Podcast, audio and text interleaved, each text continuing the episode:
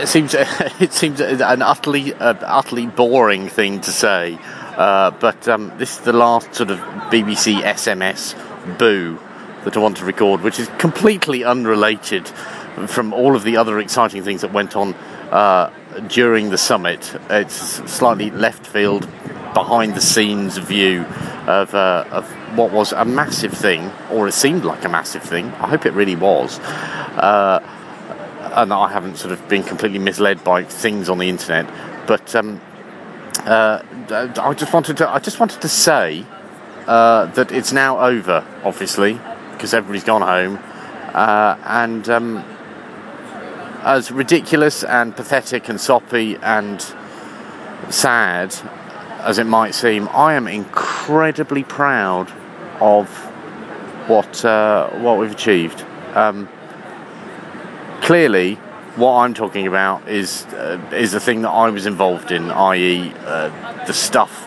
that uh, we were producing during the day, which was um, video coverage. We came in for a bit of stick, potential stick, yesterday uh, on the interweb because we weren't streaming it live. Um, and we weren't streaming it live on the internet. It would be uh, too dull and too boring to go into the the details of why it wasn't possible to stream it live. But here's the thing. Here's the thing that you need to know. Uh, all the video catch up uh, was produced by a team of people who were students. There were people that uh, the College of Journalism met, i.e., me, met uh, when we went on various other events up and down the country over the past year. Um, and the average age of all of the people who worked on it were 21, 22, something like that. Uh, the chap who did the vision mixing, for example, uh, is 21. Um, he arrived this morning, uh, terribly keen, and he was charged with video editing. And he sat next to me whilst I did a spot of vision mixing at the top of the day, and he literally turned to me in the control room and said, "I really want to do that. That would be really good. I'm really excited by that." Uh, and I got called away, and I just gave him the headphones and said, "You need to do it because I need to do something else now."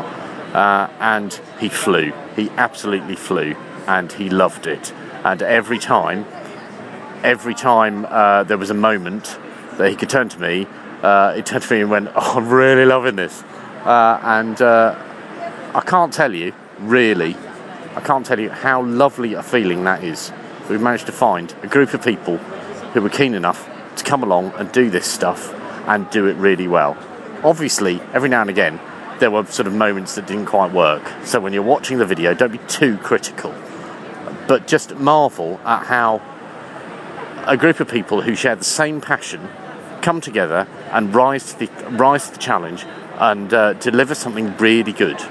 Quite apart, quite apart from whatever was being discussed uh, inside the summit, I'm really proud of what those people have achieved, and uh, I can't wait for another opportunity to do the same thing again.